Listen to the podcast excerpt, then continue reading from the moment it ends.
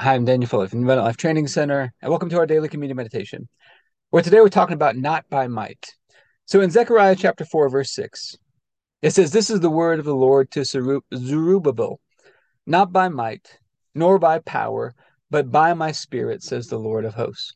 And so recently we talked about Ecclesiastes chapter 9, verse 10, where Solomon says, Whatever your hand finds to do, do it with all of your might. And that word for might is actually the same word here that's used for power in this verse. So it says, not by might, not by power. And that word in Hebrew is the word koach. And it could be the word strength, ability, force, capability. But God's saying there's a higher level. It's going to be done by my spirit. It's going to be done by my spirit, not by your own efforts. Now, we're supposed to bring our best. Now, what's the balance here? Whatever our hand finds to do, we're supposed to do it with all of our might, all of our power, to bring our best into that. And I think when we do, it triggers this release where it happens by God's Spirit. We bring our best and God brings His. Not by our might, but by His power, by His Spirit. Recently, we passed through the day of Pentecost, where Jesus told the disciples to wait in Jerusalem because they would be clothed with power from on high. And the Spirit came rushing upon them, and the church is formed we see the power of the Spirit beginning to take over. And so we're going to take communion over this today, asking God to help us to understand this verse, help us to understand this connection of our might versus the Spirit, what God's trying to show us. I want to get a little deeper understanding myself of the connection between these verses. Let's get started with our daily prayer, and then we'll get into our time of communion after that. Heavenly Father, I pray for everybody who's watching or listening their families, their friends, everybody connected to them, and all of our church and governmental leaders. And I thank you for releasing us from darkness and transferring us into the light, into the kingdom of your dear Son. I thank you for your purpose and grace given to us in Christ Jesus before time ever began. And that Jesus was struck down, he was smitten, bruised and pierced and crushed and destroyed. Also, that you could be on our side, that you could be fighting for us. And I keep asking that you, the Father of glory, would give us the spirit of wisdom and revelation so that we would know you more and more.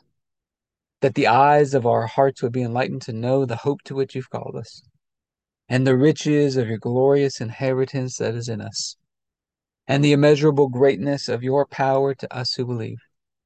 The same power that you exercised in Christ when you raised him from the dead and you seated him at your right hand in heavenly places far above all rule and authority and power and dominion and every name that is named, not only in this age, but also in the one to come.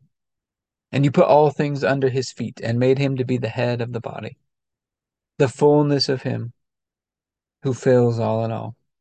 And Father, I ask you to bless us and to make your face shine upon us. Let us find grace and favor in your eyes. Expand our borders and our territory. Expand our capacity to receive everything you've given us in Christ and to let it flow through us so that we do good and are a blessing to people all over the world. Send us opportunities to do good and be a blessing today. And help us make the most of those opportunities. Keep your hand on us and help us do today what's right and best in your eyes. And do it with peace and joy and confidence in you. And we ask you to stretch out your hand to heal and do signs and wonders and keep us from evil and pain. Through the mighty name of Jesus. Amen. Say, Father, I feel like you're trying to show us some connections here between using our might, but also relying on the power of the Spirit to make things happen.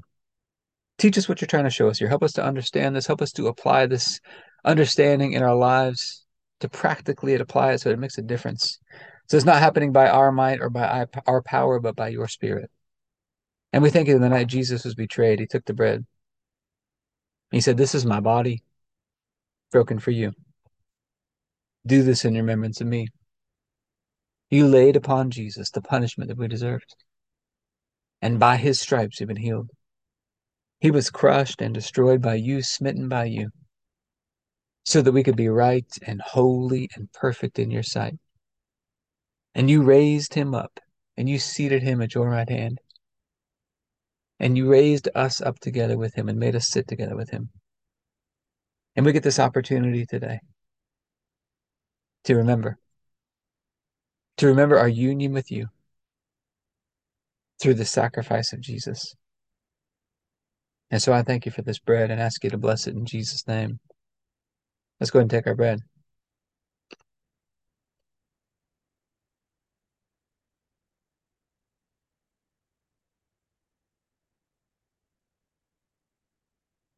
Then after supper, Jesus took the cup.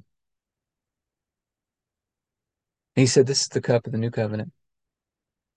In my blood, poured out for the forgiveness of sins for many. And it's the forgiveness of sins that released us from darkness and transferred us into the light. We get to have this covenant relationship with you, Father.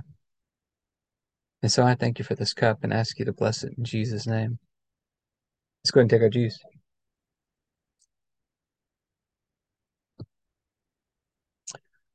Uh, so let's talk about some practical application of this verse into our health and fitness, because I think physical exercise is meant to teach us how to exercise our faith.